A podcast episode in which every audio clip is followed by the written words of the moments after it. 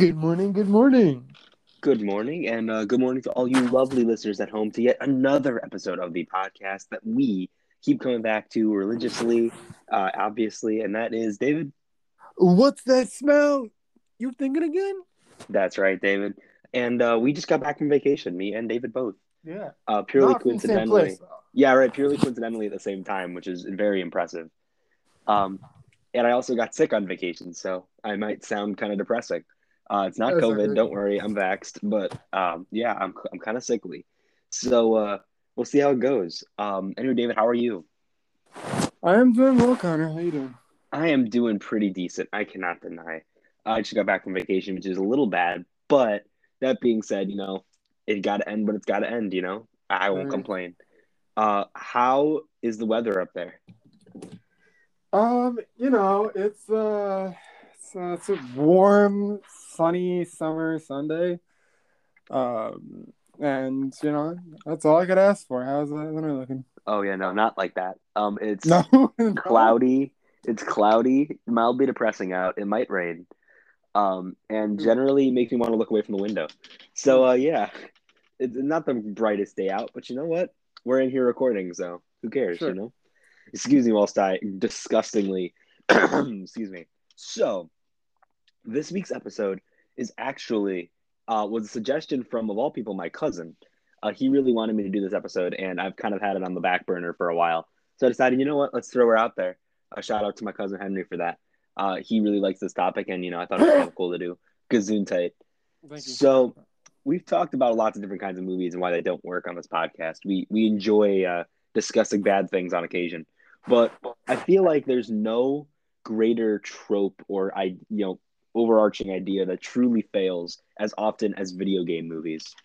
Video game movies it's depressing because video game movies have the potential to be really cool, but I feel like y- there are very few actually cool options out there for you. So I thought maybe, uh, or I thought it'd be interesting to talk about like what exactly led us to this point, you know, and why exactly they suck so bad on, on most occasions. Gazoon tight. All right, this is why I'm good. so is I, gonna I be a thing. never sneeze this much. Well, it's like you're me. Anytime I sneeze, I go on like a 15 sneeze rampage. It's terrible. I think I'm done. I, I hope I'm so. Yeah, right. Like in living in fear, like hope he's done. Uh, but anyways, were you ready to dive right in? I'm ready, Connor. You ready? Yeah, I'm pretty ready. So, David, I'm to pose this question to you whilst I disgustingly clear my throat away from the mic. And that is Are video game movies a good idea or they like a bad idea? You know, like in concept, do you think they can, do you think there's potential there? Oh yeah, sure, yeah.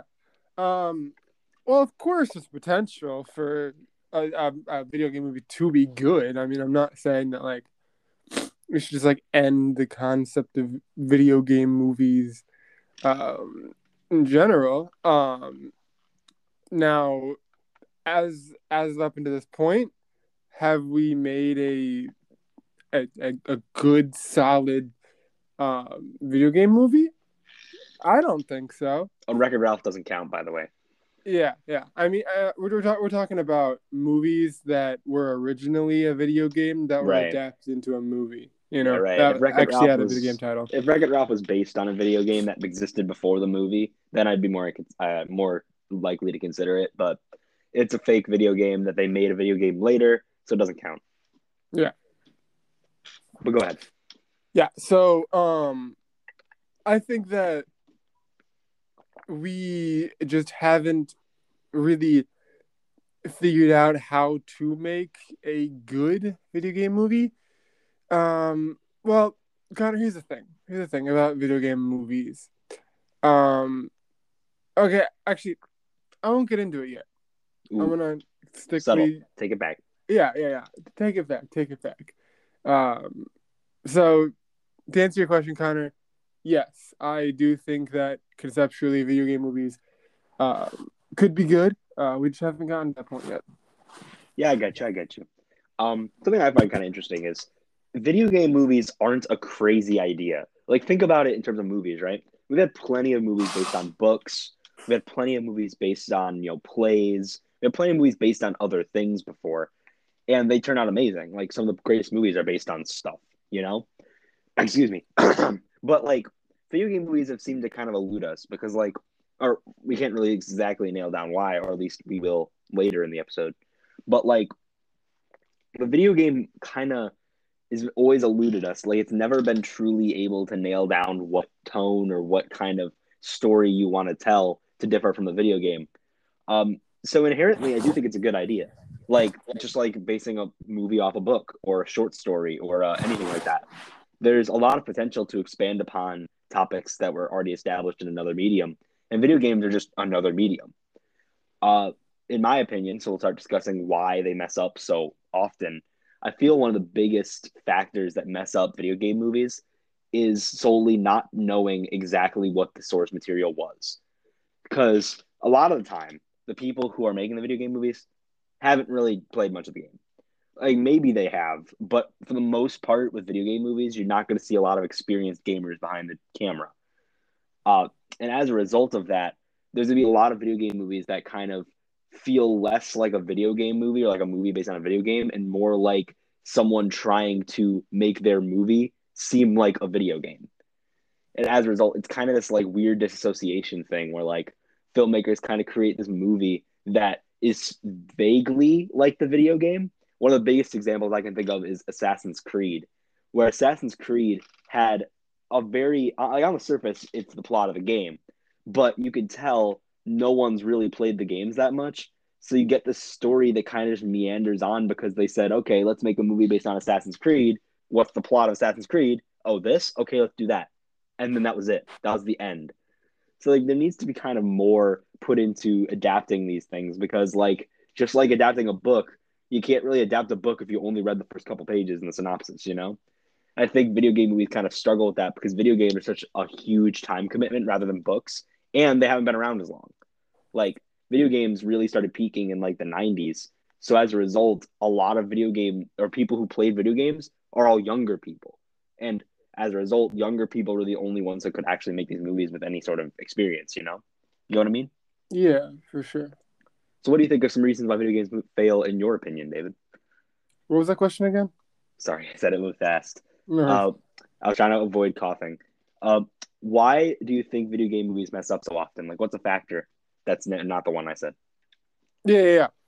yeah. Um, so Connor, you did make a very good point about um, people who actually are making these movies, directing them, producing them, don't actually are, are haven't actually played these games, right?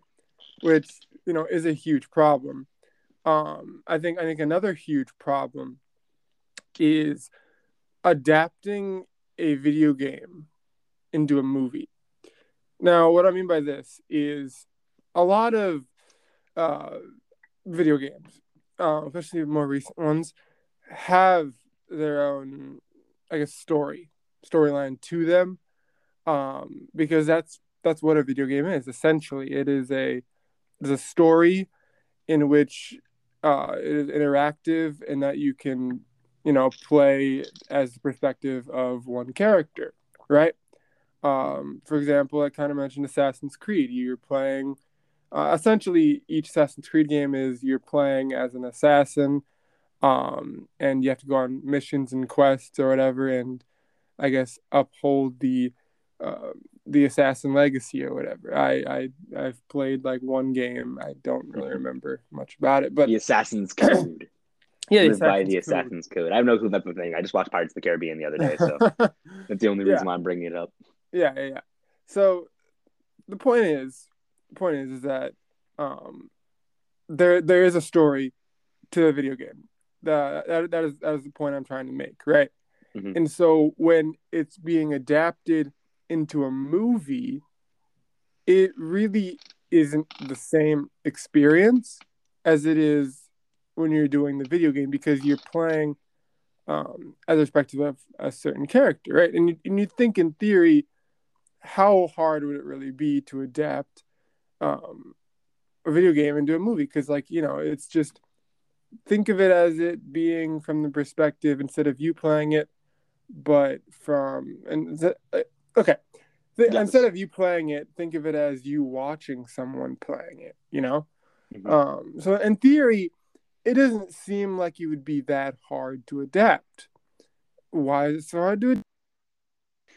Um, frankly, I'm not sure. I'm not sure why why we're failing so hard at this. Um, it should be uh, easy. Come on, it, guys. it should it should be easy. Um, but for some reason, we're, we're just not getting at that. And I think um, later in the podcast, Connor and I are going to discuss uh, why it's not working out so well.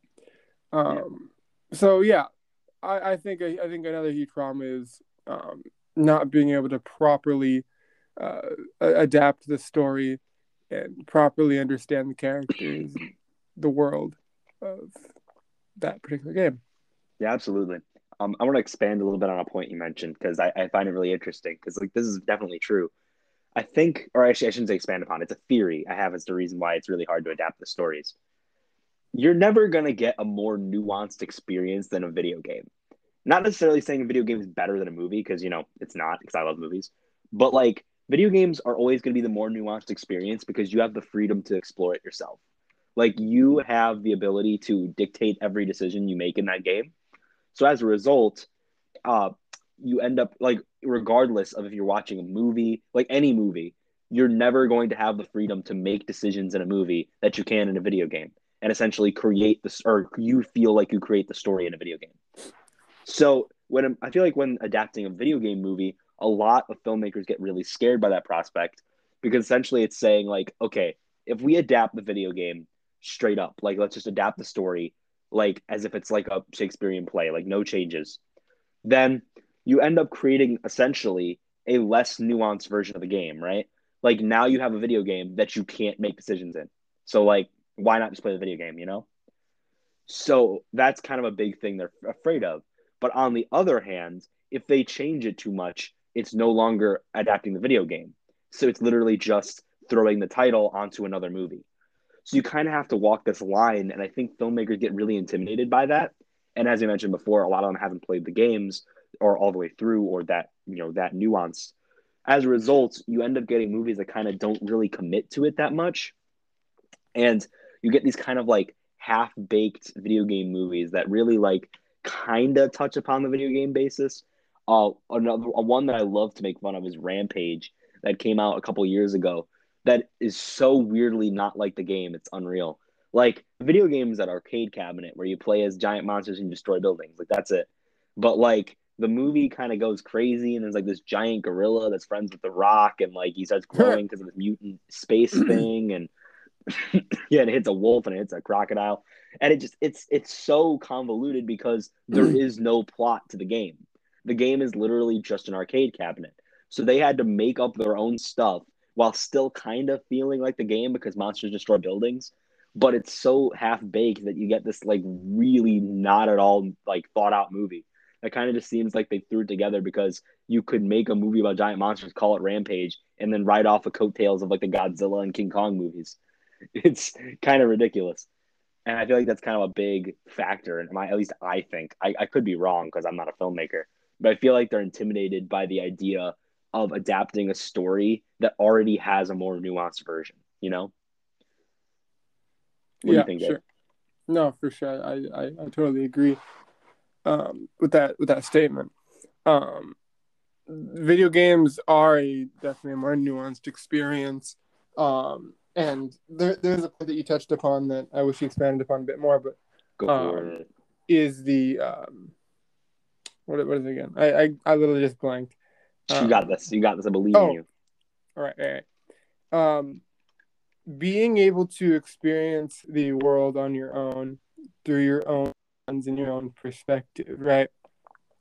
When you're playing a video game, um, typically you are allowed to explore the world that is created on your own and I guess create your own experiences. Well, even even if it's not like, you know, genuinely your own, it feels like your own, you know, cuz like even if you're playing out the way this the story wants you to play out, at the very least you're the one doing it, you know. Yeah. So you do have that even in non I mean even in less free stories. Yeah, yeah, yeah, yeah. For sure, for sure. Um which you don't really get through a movie, right? Um, when you're when you're watching the movie, it's through one person's point of view, the director. You know, it's like it's how the director views said uh, film, Mhm. um, which you know it's it's not the same as you know the video game itself. You know, which which is a more personalized experience. You know, like if you're watching a movie, you're going to experience it the same way everyone else in that theater is experiencing it, right? Mhm. As for which, games, which is not inherently bad, by the way. it's it's not bad. It's not bad. I'm not saying that. Uh, I'm just saying that when when you're going to play a game, you expect to experience that game in your own way, in your own personal way, right? Mhm. Um, so it, it's it's almost like you play video games to play video games, and you go watch movies to go watch movies. You don't go play video games to experience like a movie, right? Mhm. You know, you do it to experience that kind of feeling, right? And when you go to watch a movie that is based off a video game and you don't get that video game experience, it, it, it's really just not the same. It's not, it's not the same feeling. Um, and it, it, I think it kind of ruins the experience. Well, absolutely. Um, I feel uh, I'm gonna bring up an. Actually, I'll ask you before I bring up another. Uh, do you have? And I'm glad you expanded upon that. But do you think there's another? What's another thing you think they fail on?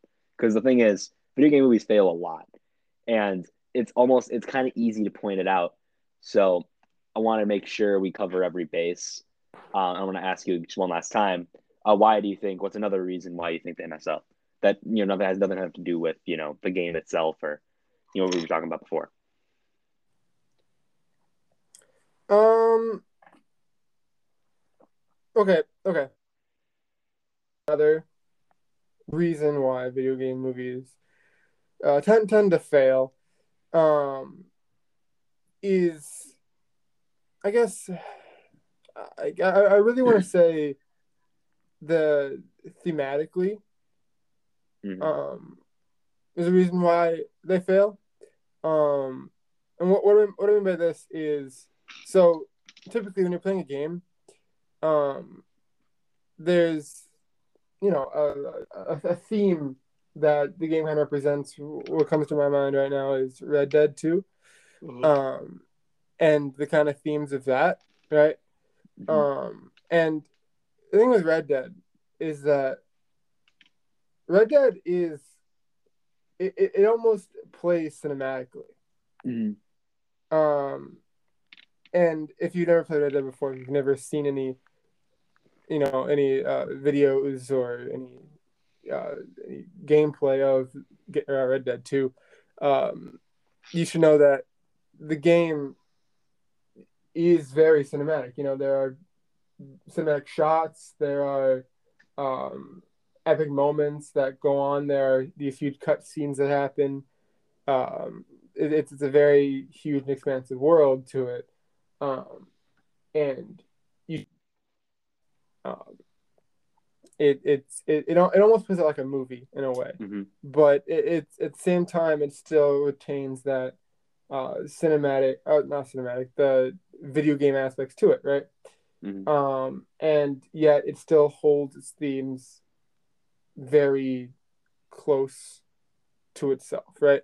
Mhm. Which I think that if Red Dead 2 was to be adapted into a movie, I believe that it wouldn't be the same or feel the same, right? Because I feel Mhm. like the themes um, that you could get from actually playing as Arthur Morgan would be lost, you know, because the whole point of playing the game, why Red Dead 2 is a game and not a movie, is because experiencing Arthur Morgan's life throughout the game is the whole theme the and the premise of the actual game itself. So that you can really feel like you're being Arthur Morgan and you can feel through his experiences which if you're watching a movie of Red Dead 2 you wouldn't sympathize with Arthur Morgan the same way or you wouldn't sympathize with the Van der Linde gang in the same way because when you're playing Red Dead you spend a lot more time exploring the characters and exploring the world. Unlike with a movie, you know, you have a set like I don't know two two and a half hours to cram as much material as possible. Um, which when you're playing a game, you can spend hours hours exploring the characters, the levels of depth. Mhm. Which when you're doing a movie, you have a time constriction, right? So those themes and those premises that they want to explore just aren't there, you know. Mhm. So which which makes Red Dead Two a good game and why it is a game actually that has cinematic aspects. Yeah, absolutely. Um, you touched upon something. Oh, actually, I want to expand upon which some something you said because there's something really cool there.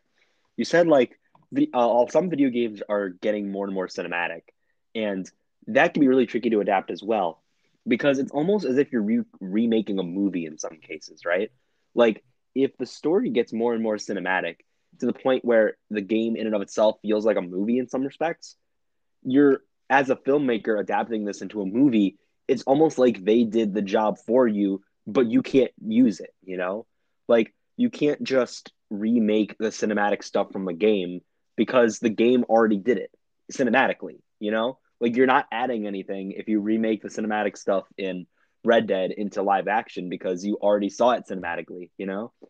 So as a result, it's almost as if you're given the task to adapt a video game and a movie simultaneously into something that's completely separate from both while still honoring both the movie side with the cutscenes and the video game side. That's a lot. And I think that's kind of why some more cinematic games are cinematic esque games, kind of like uh, Assassin's Creed and, and, and to an extent Warcraft, kind of failed because those games got so genuinely story driven that like actually not Warcraft, but like you know what I mean, like car- movie, video games that get so story driven that adapting them into movies is so much harder because you're adapting both a video game and a, essentially the movie side of the video game into something that's different, you know, while at the same time honoring it. You know, that's a, that's a tough, tough topic to you know deal with. So yeah, I totally agree with you. I think that's a huge fault. Um, this idea that you know you're essentially trying to honor a video game that in and of itself is also kind of cinematic, you know? That's a tough Yeah. one. And then uh as you mentioned, I want to pose this question to you because you very much uh, alluded to it. So, time constraints are another huge thing that can cause video game movies to suck. But we've also had some actually good video game TV shows with shows like The Witcher and Castlevania that actually did get successful and, you know, were good. So, allow me to pose this question to you, David. Why do you think those shows got successful? I mean, I know you haven't seen them, but why do you think a show format is showing more potential for success than the movie's format was? Oh yeah, for sure. Um, so with this, I could actually turn to anime. Uh-huh. Uh huh. Um, so take One Piece. Okay, right.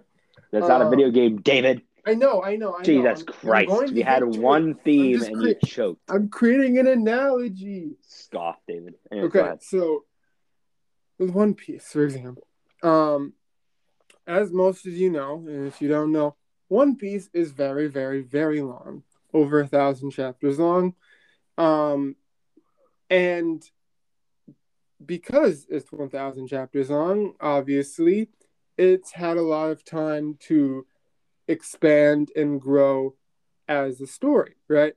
Um, it's had a lot of time to a lot of time to explore characters, a lot of time to explore the world, a lot of time to expand the plot, right?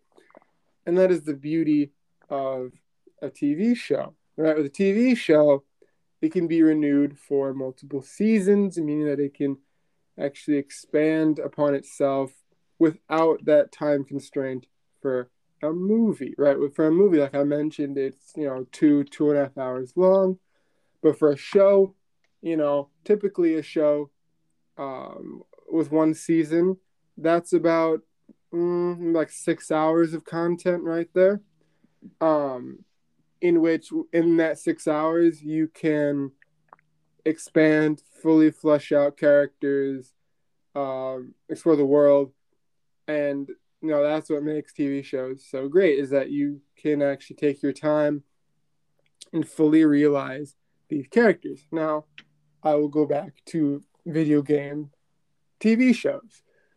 When it comes to video game TV shows, you can connect the analogy from anime to this with being that with that longevity, you can actually, you know, really expand on those characters, get that same feeling, explore different perspectives from characters, um, in which you can also do with video games, uh, which is kind of harder with movies. It can be done. It's just a bit harder because of the time constriction.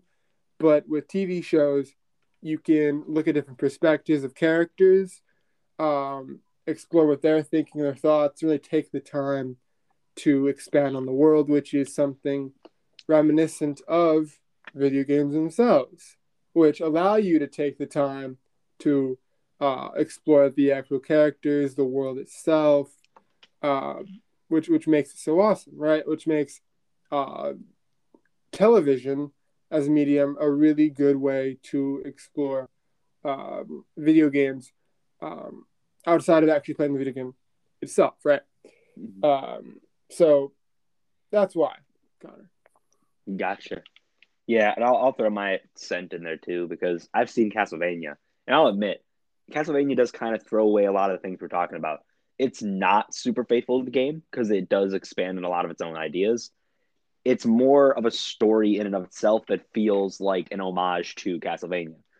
And I think why a show like that works, at least with that one, is this idea that a TV show has the ability to tell a story with much more with or with a more steady pace because you have that time cushion so that you can actually allow characters to grow more and you can connect with them better and the stories can get more complicated because as because you you know you don't have to worry about that extended deadline you know?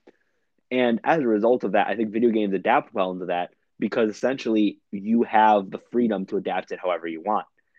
And you don't have to worry about fitting it in within a time con- time con- uh, constraint. And you don't have to worry about necessarily um this like disrespecting the original series because you have so much or the original video game because you have so much time to essentially develop this stuff that even if a character doesn't seem doesn't seem very uh reminiscent of the video game now you have time to develop it you know? So it's like you have more trust with a video game because they have more time and as a result can uh, can end up doing things better with more, you know, w- with that extended time, and because you know, video or TV show runners are also, you know, are seem to be younger. At least these ones do. Granted, obviously, it's not true always, but I think there's more of an audience for younger of younger uh, more like teen viewers, which were growing up playing games. So there's that. Um, allow me to pose a simple question, David. Sure. Uh, we've had obviously we talked about how TV shows can do it well. We've talked about how movies can you know fail, but I got to ask, David, what do you think are some common pitfalls that video game movies fall into that kind of doom it to suck? You know, like what's something that from your experiences you've noticed video game movies do that kind of screw up the whole thing? You know. I, know I know you've seen a couple. So based off what you've seen, what do you think is a common failure of video game movies specifically? Uh, sure. Um, but I mean, so, that doesn't that doesn't relate to the things we talked about before. I mean, like yeah, yeah, yeah. Don't want to reiterate the same points. I know what you mean. Um, so w- w- with this question, um, I'm going to try to focus on the video game movies themselves and not actually the video game at all. That's uh, fair. It's like solely like the problems of the video game movie. Exactly. Yeah. Don't and, critique and the video game. Yeah, yeah. I, I, know. I, know. I know what you're talking about. I get you. Um, so take uh, what should I take for game? Um, I'm trying to think. Um, Angry Birds. Oh, oh, that's that's a good example actually. No worries. Um, I just that, I forgot about that one. I actually wrote it down literally mid recording as I remembered it was a thing. yeah, I did. I forgot about it. Um, Angry Birds. So, um, with this film, um, if you've never seen it, just know it is like absolutely nothing like uh, the game. I mean, there's a there's a general idea like pigs, birds stealing Yeah. eggs. You, you get a little bit of it near the end. Yeah, towards the end, you kind of you kind of have the slingshot. Uh, You get to it eventually. yeah, yeah, eventually, but like majority of the film isn't even that, you know. Um, and what what I think this movie's you know, biggest problem is that it's trying to give, I guess, personality and weight to characters that never had that. You Mhm. know, it's like with, with these, with, with, if you ever played Angry Birds, you know that it's a very simple game. You know, it's you swiping the screen back and you, you know, use these birds to a- attack the pigs and stuff. Right. Very simple game. Um, no character development. No, none, none, none, none of that. None, none, none of that. Not need cinematic that. whatsoever. Yeah, I didn't need like- that. It's a, it's literally a time waster. There's no need for any sort of cinematic story here. Yeah, it, it's it's a game to play if you're bored and you don't know what to do. Like if you're in an airport or something, right? It, it- it's one of those games. So it, it it's trying to adapt a time waster game into a full fledged cinematic movie, which you know really isn't the easiest thing to do because you really don't have much source material to work off of. So most of the stuff that they're doing in the movie is original stuff. Right. So, as a video game movie, Angry Birds, it's garbage because it doesn't connect well to the actual video game. You know, besides some things here and there with the references, overall, it, it, it's it's it's not really a good video game movie. Like, for okay, if you were to make a good Angry Birds movie, which would not be very entertaining at all. But if you want to stay true to the actual game, it would just be birds being slingshotted at pigs, you know. That would the move that would be the movie staying true to the actual game, which would be very boring and not very good, honestly. So with it staying true, not completely, but I think that the Angry Birds movie, as it being a standalone movie without the actual game itself, isn't terrible. Um, so as a movie, I don't think it's terrible, but comparing to the actual game, eh, could be better, I guess. I don't know. Uh, It's it's it's really a tricky line to to kind of uh, kind of balance. You know, it's like how true is it to the actual game and it being an actual original movie, you know? Because, like, with a movie like this, with such little source material, you have to make more things original than actually staying true to the source material, right? Uh, which is kind of hard, right? Because fans of Angry Birds are disappointed of this film, you know, because it's it's you know it's not really Angry Birds. Um, but it, I guess if you're a, a, um, I don't know, you you're a kid and you like seeing colorful birds, and I think you can get some enjoyment. out of Woo, this film, I guess. birds! Yay! Um, but I I think I think that's definitely a huge pitfall. Is I guess staying true to the source material because it's actually so hard to create a good film that's also true to the source material. It's such a difficult task to do both, you know, Mhm. um, because you really just can't please everyone. It's really hard to do that, and you can say that for almost anything. Just trying to please everyone, it's it's it's not possible, really. Um, so, and and it, it's it's a, it's a sad pitfall, um, and, and I think it's definitely one of the biggest flaws of creating an actual video game movie. Um, you can also listen to Sonic, right? Sonic honestly doesn't have a ton of fifth material, you know.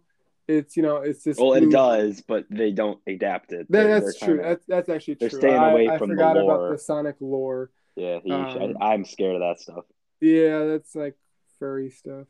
Um, there are a couple. There are a couple non-furry Sonic fans that are like absolutely pissed right now. They're like, "Why'd you say that? Heresy. yeah. Yeah. Sick Big the cat Um, on him."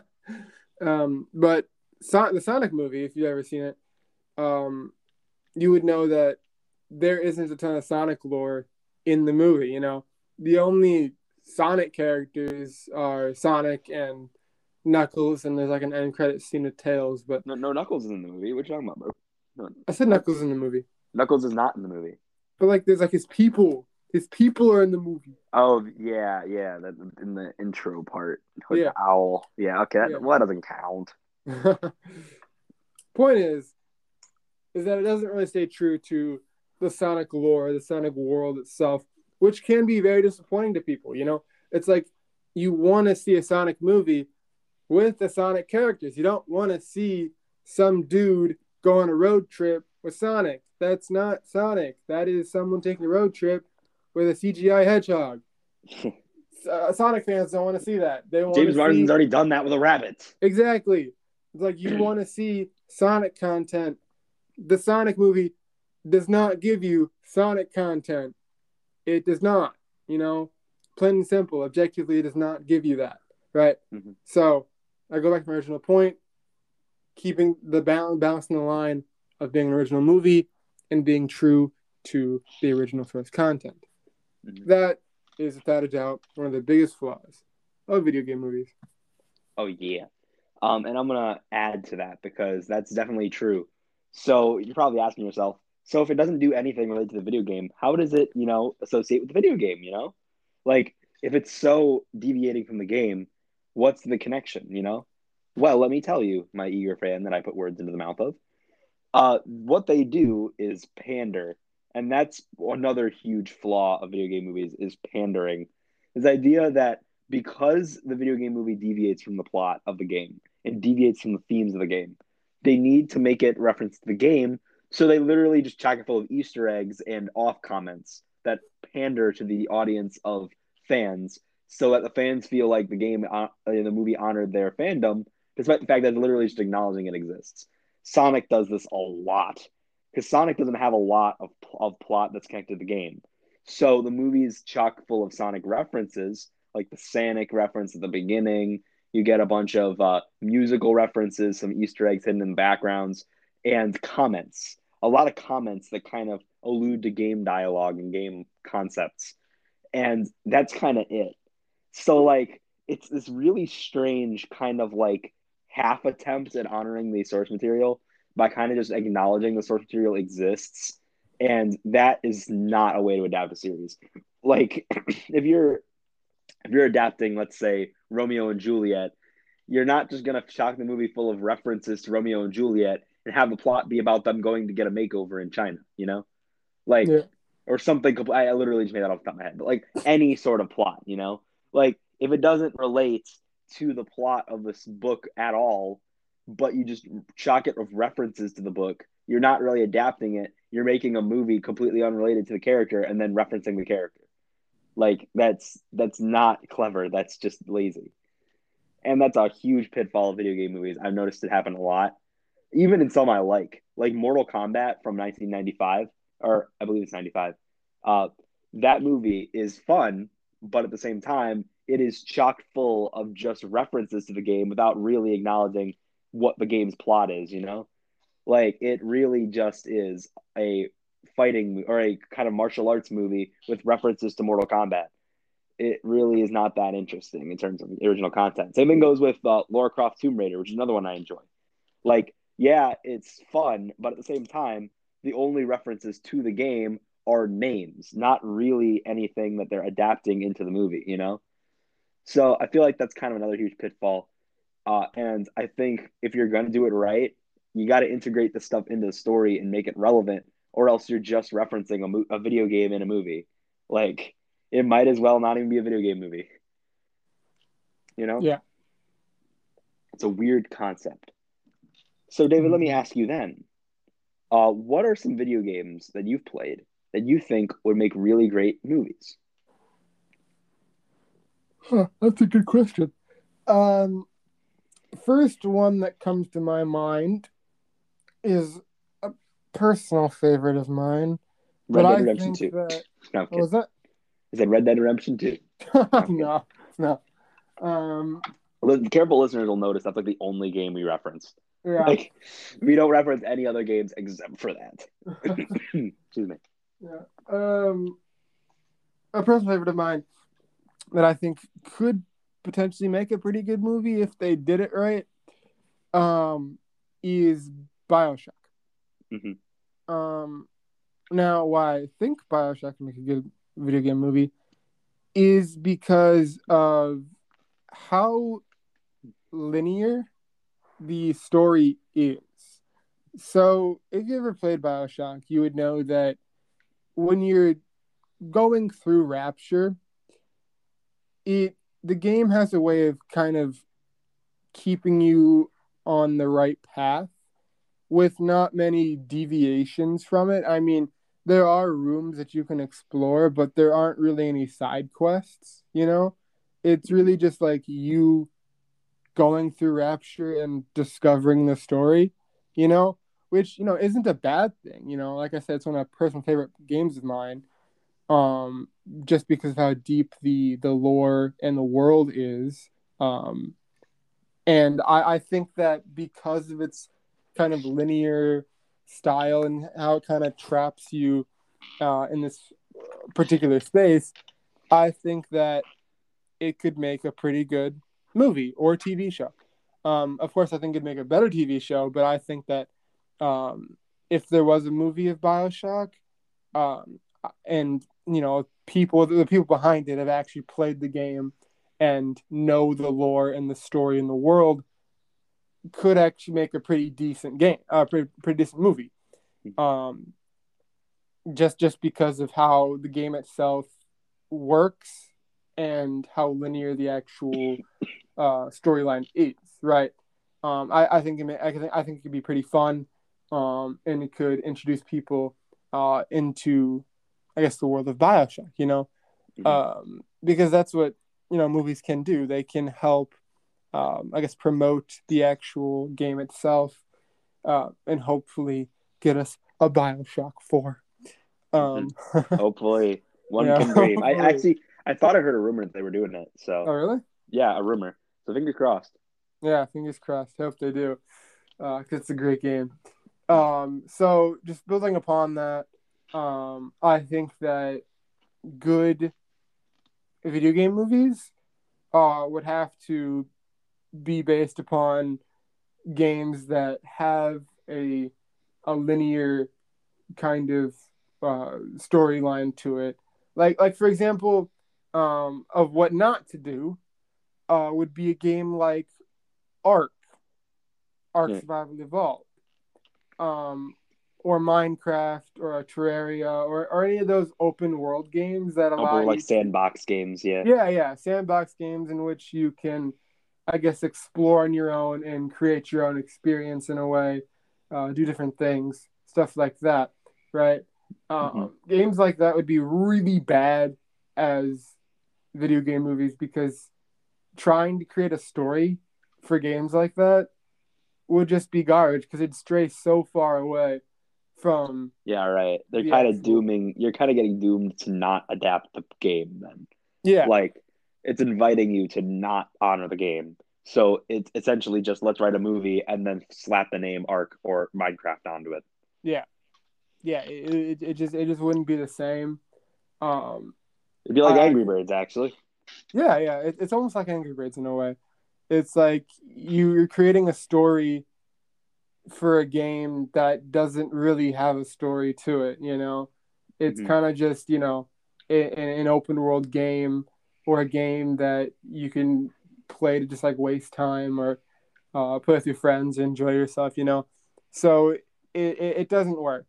Those kind of games do not work, right?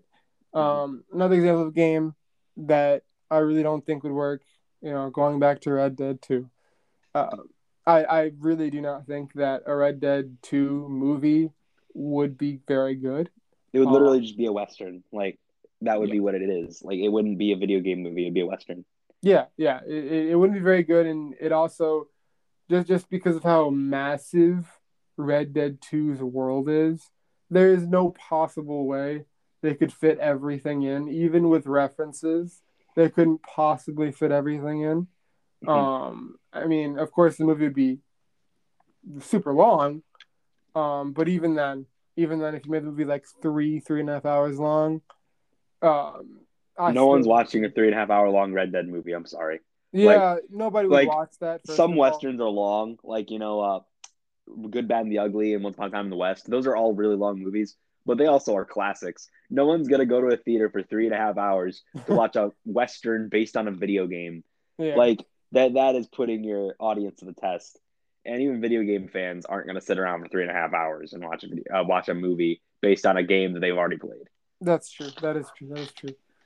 Yeah. So that brings me back to my original point. It wouldn't be a very good movie.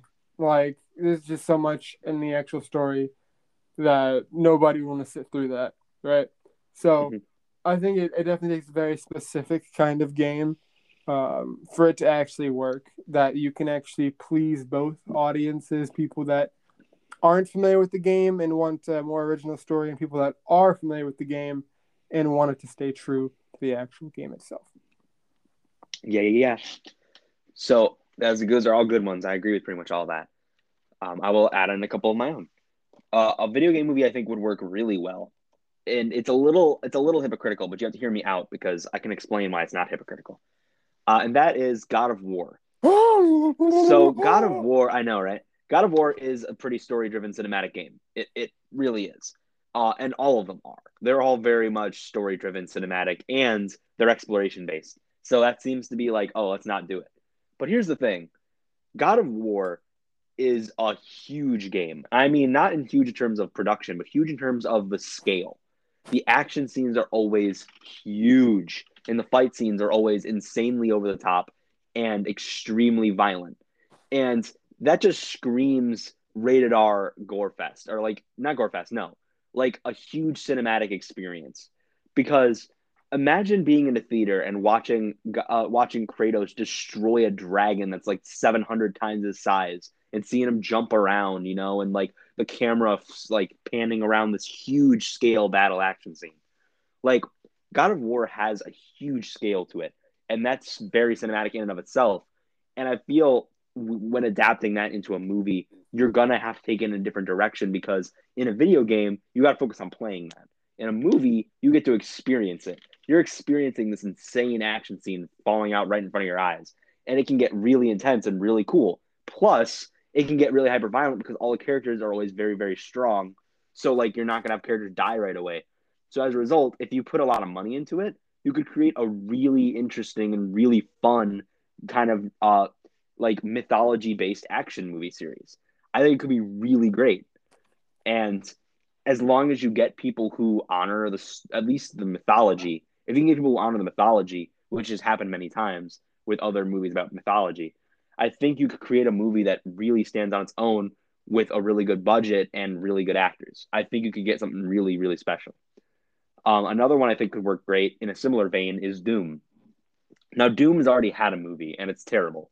Like it has The Rock in it, it has nothing to do with the games. It's terrible. But adapting the new games could be kind of fun because if you trust that the character and doesn't need, you know, dialogue or you don't you can you can visually story or visually tell your story, you could create a really unique vibe movie, right? Like I was thinking about this the other day with a couple friends. So imagine a Doom movie, right? That's completely dialogueless. Like the only dialogue you get is maybe occasional exposition scenes that are from like holograms of stuff that's already passed, you know? But the entire movie is really just an extended action scene about Doomslayer trying to get off Mars. But here's the thing, right? Have Doomslayer be masked and silent the entire time. Like have it be completely dependent on the action and the storytelling, like the visual storytelling. I think that can be really, really fun because essentially you're trusting that the game the movie itself will guide you on this adventure that is super violent, super cool, and super intense. And at the very end, you can even reveal that your character is a celebrity. Or heck, you could do it at the beginning and make it a giant celebrity, but make them silent the entire time. I think that would be hilarious. Like imagine a Doom movie where John Cena plays the lead, but he doesn't say a word. Like he's just wearing the mask the entire time, so you barely see his face, and he's out there doing cool action. I think that'd be awesome, kind of like Mandalorian, except minus the voice. I think that'd be really cool. Excuse me. And as long as you get producers and directors who like the game and trust, uh, excuse me, trust that it will be good and that you can, you know, invest money into it without having dialogue and without having big stars, I think you could make something really unique. Now, I had to bounce back to another thing that is not good, like a video game that would not translate well. And that is, excuse me, sorry, my coughs are trying to cut me off. Um, Skyrim and GTA. Skyrim and GTA are big games, but a big appeal of the game is the world, right? You get to enjoy this huge world and explore it in your own terms. That is going to be really daunting to a filmmaker, and this, and obviously, like the obvious choice would just be just to adapt the story part of those games. But let's get real. Nobody plays GTA and Skyrim anymore for the story. They play it for the stuff you can do in the game. There's plenty of videos online that prove that. Like the stories of those games are good, but not what people come for anymore. So a video game movie on those would just be okay. Let's make a movie set in like Los Santos in GTA, or let's have it set in uh, the Skyrim world that I'm blanking on the name of. Um, like it would literally just be that. And unless you got something really clever storytelling on your hands or some really cool idea behind it, you're just going to end up with another Assassin's Creed or another Tomb Raider, where you get a movie that kind of feels like the game, but it's really just going to be a normal, like a story that's kind of similar to the game with references to the game. Like you're not going to get a lot going for you there. So I think those two games I feel like would not translate well. excuse me, would not translate well into movies, or at the very least, with the system that is used for video game movies now, it would not translate well, in my opinion. For sure. Yeah, right. I'm dying over here suddenly. Is that apparently yeah. this entire podcast, this past couple minutes was too much talking. uh, so David, allow me to ask you, uh, do you think we will get a good video game movie in the future, or do you think we're just going to be doomed to repeat the same mistakes over and over again? Um, I'm gonna be hopeful and say that one day we'll eventually get a good video game movie. Now, when that day will come, I have no idea. But I think that as long as there are fans of video games and fans of movies, um, inevitably there will be more video game movies, of course. Um, now, the, on the off chance that one of them is good, that is entirely possible. Um, and I, I, honestly think that there will be a video game movie um, that is good and will spark, I guess, its own kind of formula. And that formula will be used over and over again. And, and then we'll get sick of it. Yeah. And once to get exhausted and yeah, I don't know if be a cycle of bad video game movies again. But until that day comes, uh, well, have a good video game movie eventually. David's falling asleep over here. You... no, no. Are you good? Yeah, I'm good. Someone hit you with a trank dart? No, no, no. I'm just thinking about all the trashy video game movies that are out there right now. Nice. But yeah, I gotta agree. I think I think it's possible, but in the end, I think it comes down to the filmmakers first. They need to step up their game with these movies. Literally, get it? well, uh, in the end, I feel it's up to the filmmaker. And if we get somebody who is genuinely passionate about a game, we'll get a genuinely good movie. It's just we'll have to wait and see. Who knows? Maybe the Borderlands movie coming out will be good. Who knows? Mm. Okay. And they're doing a series based off Last of Us. That could be good. Oh, really? But I have given up entirely on the Uncharted movie, though. Like, Strike One was casting Tom Holland. Strike Two was casting Mark Wahlberg as Sully, and Strike Three is the set pictures. So, uh, yeah, no, it's gonna suck.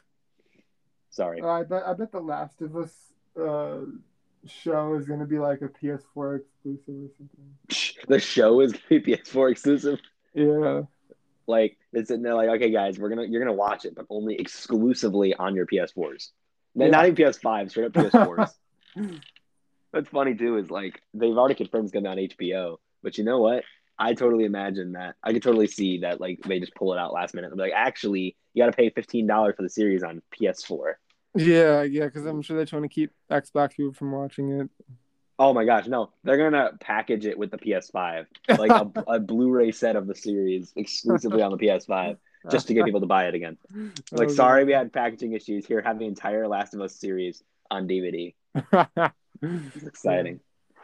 Anywho, let's hop into some suggestions, as I think we've exhausted this discussion, but it was pretty good though.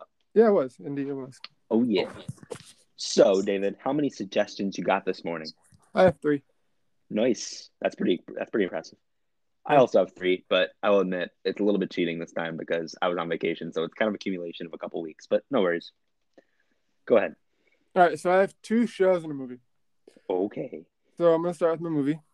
Um, this movie, I'm gonna lightly touch upon it.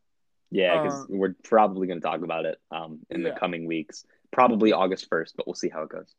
Yeah. So the movie I want to talk about is uh, The Royal Tenenbaums. Wes Anderson's second Wes movie- Anderson. or third Yeah. movie. Yeah, his third movie, my second Wes Anderson movie. Yeah, because he, he's not going to watch Bottle Rocket for the podcast. But Bottle Rocket's good. It's a good movie and all, but I, I don't think there's as much to talk about. Yeah. So And David's my puppet, so he does whatever I want him to do. Haha. no, I'm playing. Go ahead, David. the this movie is interesting. Um, I would say it's moody. Yeah, yeah, it's it's um, it was it was definitely okay. I gotta be honest. This movie, it, it's not very long, but for some reason, it it, it took me a very long time to finish it. Um, like it, like I was watching it over the course of like the entire day yesterday, and I wasn't able to finish it until like this morning. Yeesh. Um, so that, sounds, that sounds pretty negative. Yeah, no, I, I don't know. I mean, like, like I enjoyed parts of it, but like, but like there are just some parts that were just like, this is a bit, this is a bit weird. Um, but I, I think overall, I think it's a solid movie. um, like I, I don't, I don't think it's fantastic. Um, No, that's fantastic, Mr. Fox. That one's fantastic. yeah. Um, like you can definitely tell that Wes Anderson is, you know, starting to find his groove with, you know, his movies a bit. Mhm. Um, because I can see kind of some connections between how he does things, um, with uh this movie and uh what was the last movie called? Rushmore. Rushmore, yes. Um, I can obviously see connections between um, how he writes his characters um, in in both of these films. Um, personally, I like Rushmore a bit better than Me too. this. Um, now, th- I'm not saying the movie's bad. Mending it, and that you should check it out. Um, if you're a fan of Wes Anderson, if you and you haven't seen it, or if you're just a fan of movies, um, I recommend checking out this. Uh, like I said, I don't want to go too deep into it, um, but just so you know, I recommend checking it out. I don't really know where you can find it, but if you find it, you're lucky and uh, watch it. Um, so I will get into my show, in which I'll expand upon a bit more. So the first show I want to talk about is spends uh, 20 minutes talking about Jujutsu Kaisen. no, I will not. Um, It'll only be 18 minutes. no, I'm not talking about Jujutsu Kaisen. I'll be talking about Vinland Saga. Hmm. Um, I know Vikings. this is what was that? Vikings. Yes, Vikings. This is a show that Michael really likes. Um, but I will. I actually took this series by a different approach.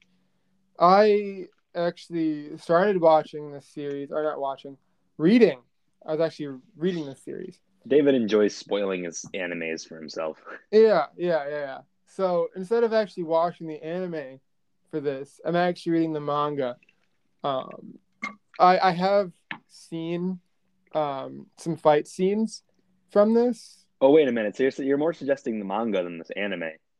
Yeah, yeah, yeah. If if anything, yeah, I'm recommending the manga. So I guess it's kind of a a book suggestion. Um, That's fine. Yeah. So with with this manga, um, it, it's it's it's a seinen manga, which means that it's definitely um, for older audiences, um, just because of how graphic this series can be sometimes. Got a lot of got a lot of got a lot of blit, you know. Yeah, yeah, yeah. Um, so if you if you weren't here for Michael talking about it, let me explain the story a bit. So you don't get plot for Royal Tenenbaums though. Figure that one out on your own. yeah, yeah. No, I'm. Um, with this film, one were talking about films? Um, Manga. This manga. Um, is about this kid named Thorfinn. Thorfinn is about uh, 17 or 18 years old, which makes him older than a lot of anime protagonists um, to, to begin with. And he is out for revenge uh, for uh, for his father's death, right? Um, there's this man named Askeladd who happened to kill his father, and Accidentally, he was like, "Oh, whoops." No, Yeah, I. I've never seen it, so I'm just making fun of David. um, and the thing is, is that Thorfinn's father was actually one of the greatest Vikings of all time. You know, he was this highly revered Viking, um, but he's retired now, um, and he died at the hands of Askeladd. And um, Thorfinn has kind of sworn vengeance against Askeladd and kind of follows him around. Um, so basically, ever since he was six years old, so for the past like 11 years, he's been following Askeladd around, um, wanting to get revenge. So he wants to have a proper duel with Askeladd. That's, that's all he could ask for is a proper duel with Askeladd because that's how his father went out. He wants to fight Askeladd in the same vein um, as his father did. So he's not going to go and assassinate him at night or something. He wants to have a proper duel and kill him in battle as a true warrior. Um, which Nice. you know is honorable for Thorfinn, of course. So um, as you can tell, for eleven years he has done multiple duels with Askeladd, and he has lost every single one of them. Um, and Askeladd as a character, he's, he's a very interesting character because he's very sarcastic and always has this smug look on his face, like he's better than everyone else, um, which makes him a very interesting antagonist. Um, and, and another thing about Askeladd is that he's very heartless. He doesn't really care for anyone. He doesn't care for his own men. He doesn't care for Thorfinn. Like there was a time when um, Thorfinn, Askeladd actually sent Thorfinn actually to fight someone.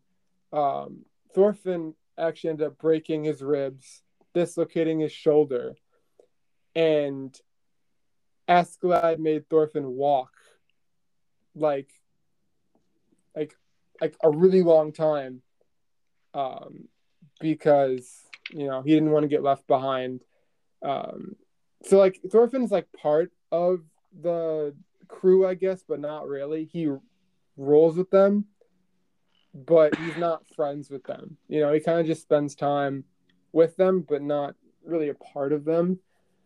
Um which is kind of interesting. Um, so you kind of see his relationship with the members of the um, group and how he kind of wants to distance himself from everyone else because he wants to stay, you know, goal focused on trying to kill Askeladd in the duel. So he he works for Askeladd, but only to get the reward of being able to fight him in a duel as a warrior, right? And what makes the series so good um, besides the amazing fight scenes and the amazing artwork of the manga, but the actual themes themselves of trying to find oneself, right? Um, later on in the manga, you will learn that Thorfinn must find himself outside of getting revenge.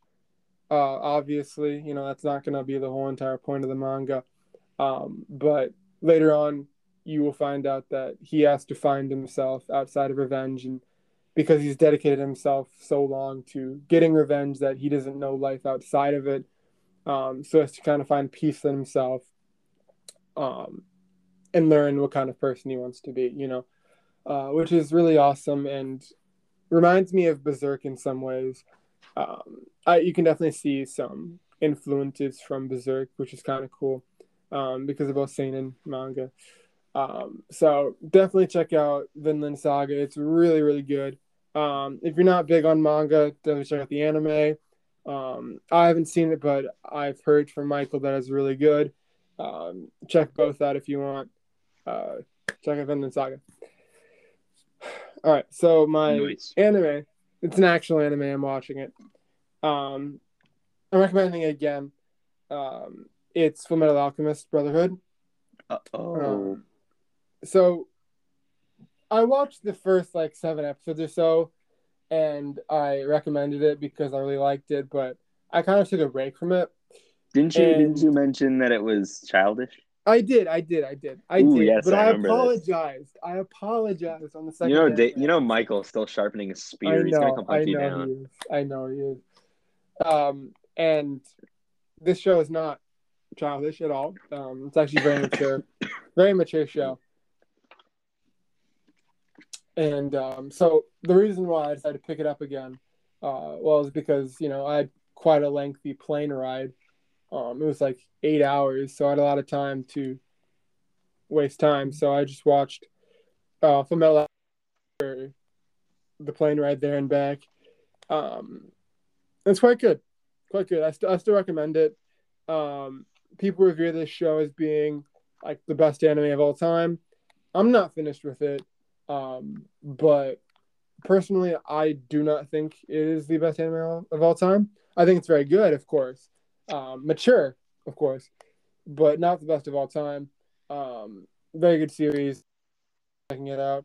If you don't know what it's about, it's about these two brothers, uh, the Elric brothers, uh, Edward and Alphonse, who um, end up doing this failed transmutation, trying to bring back their dead mother. Um,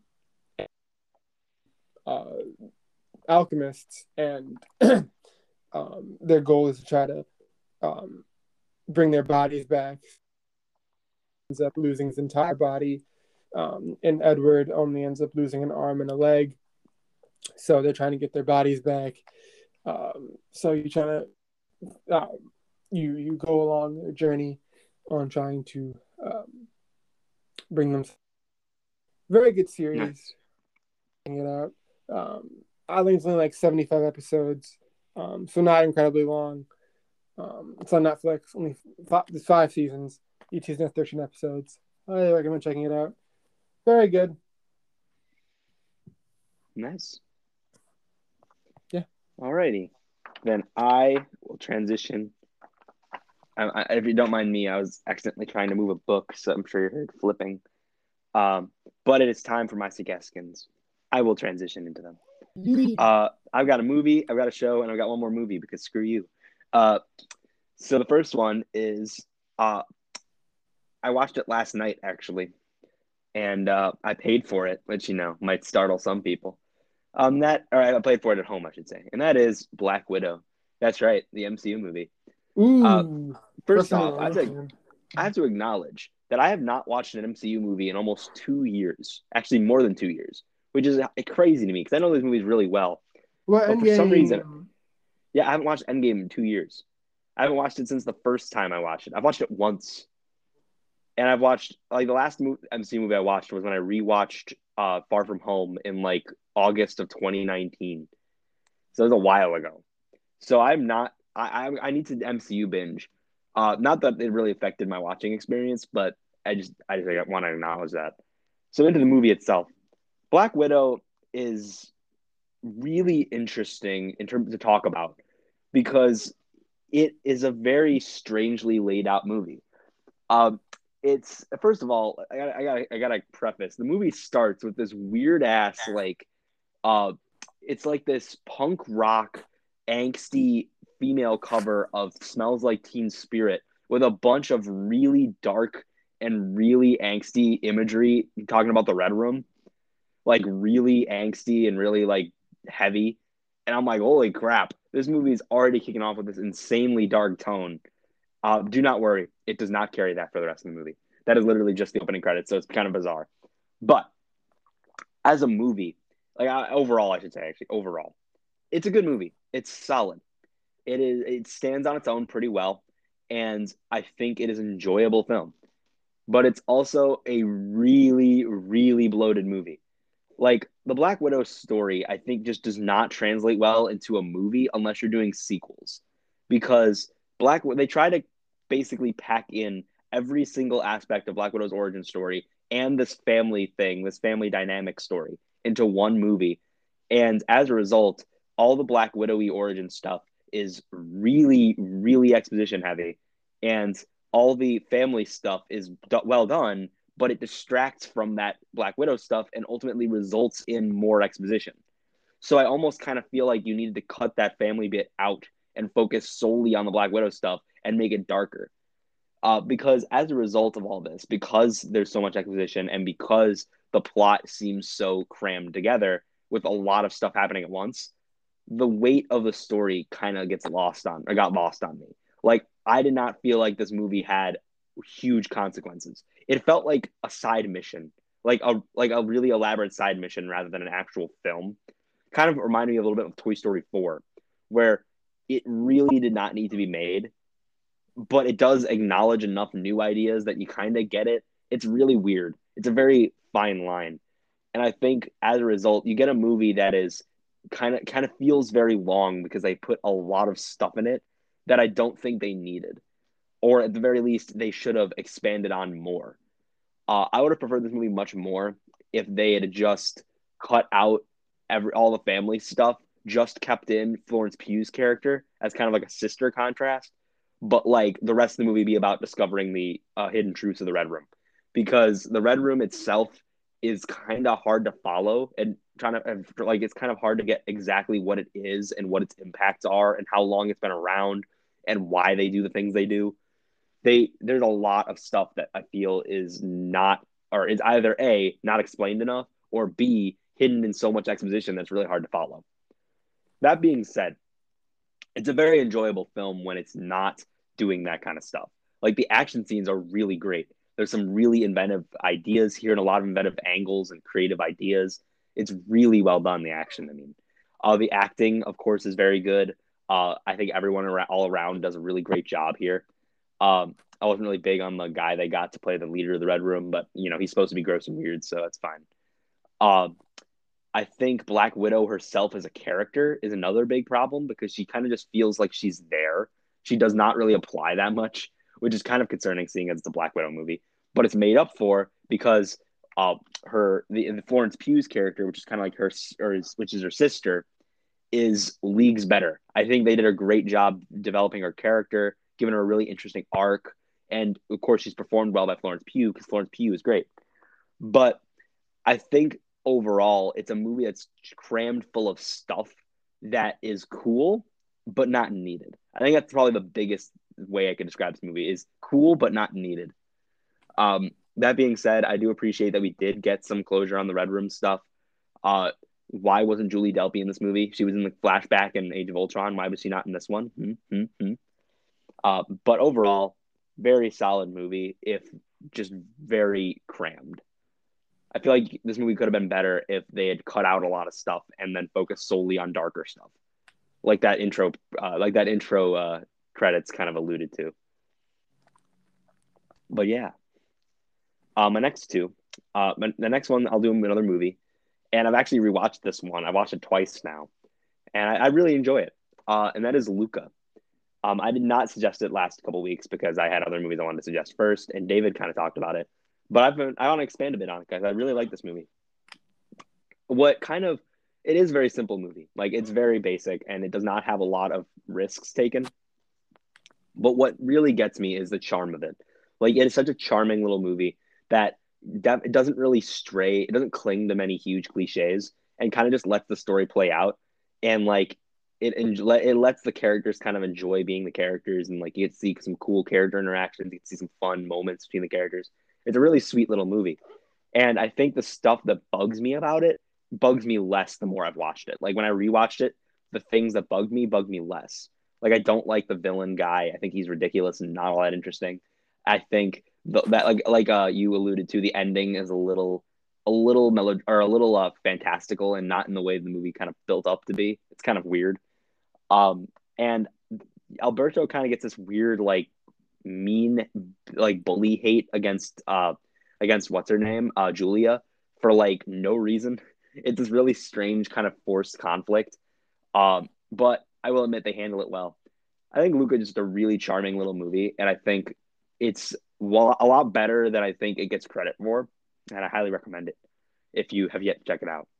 Uh, really cute little movie. Um, but yeah, and then finally, because uh, I'm I'm sticking with Disney stuff. Sorry, it's all Disney stuff. Uh, I watched. You know, I'm caught up on Loki now, uh, and yeah, I'm still sold on it. I think Loki is the best series we've had so far, which is saying something because I love WandaVision and I love Falcon and Winter Soldier. Uh, talk about the freshest mystery they've done in a while. Like I, this is the first time in these series that by the by the end, or at least by the last couple episodes, I'm not sure where they're going. Like I knew what they were going with WandaVision. Like by episode like four or five, you start to kind of get it. Like you know what is kind of going on. It's just you don't know how it's going on. Um, and I think Falcon Winter Soldier doesn't have a lot of mystery to it, and it, and the mystery it did have was not all that pressing, so not a big deal. But Loki has probably the most interesting mystery so far, and has some really great, great character moments. Like the writing is so strong here. I love the kind of like Loki style uh, approach to the characters where like everyone keeps trying to trick one another and like you can't really trust anybody. It's really interesting. I like it a lot. And I love the plot. I won't spoil what the plot's about because it does kind of like what I like about it is kind of spoilery. But there's a lot of motifs and a lot of ideas that really connect back to Loki being the side character in stories. Like it's his existence that causes other people to have like their development grow and like have epiphanies be made, which is a really interesting idea. And I really like what they're doing with that. Uh, it's a really well done series. It's a really cool testament to the character of Loki, and it's really fun. Like it's a really fun series. Um, I'm really enjoying Loki so far, and we're definitely going to do an episode on it coming very soon. I gotta get we gotta get to teen on this. We got to talk about it. Yeah. Uh, but yeah, are you caught up? uh, not yet. Ooh, how many episodes are you behind? Uh, two. It's because of my trip. Ooh. I wasn't able to watch it. Yeah, we we binge watched them all last night. Oh, um, oh, well, we were we were back three episodes. We just watched all three, but yeah. man, it is a banger. Uh, I won't spoil anything, but man, you got some really cool stuff going on here, Loki. Uh, and I was shocked because I was not super on board with Loki at first. Like I I like the idea of them doing a series on Loki, but I didn't like really need it. Like if they if they were to cut a single show from their show lineup, Loki would be the one I'd cut. But now that I've seen it, best show so far. So you know what? I'll take it. Sorry, I had to cough. So that is the episode, David. Uh, how you feeling? Good. How are you feeling? I'm pretty good. I mean, I'm still coughing and I'm still kind of cold, but you know, sick. Anyways, thank you so much for listening, guys. Uh, check us out on Instagram once that smell underscore you thinking again, where uh, you know David will post one day. Yeah. Uh, I kept asking him like, please post while you're on vacation, and he never did. Uh, but yeah, um, yeah, check out Instagram. Uh, we've got some interesting stuff coming. Uh, as you know, our our eventual college deadline approaches, we are, um, you know, we're gonna have to change up the schedule a bit, but we'll let you know how those changes, what those changes will be very soon. Uh, I've been Connor. This has been David, and thank you again for listening to the podcast that we entitle David. What's that smell? You thinking again?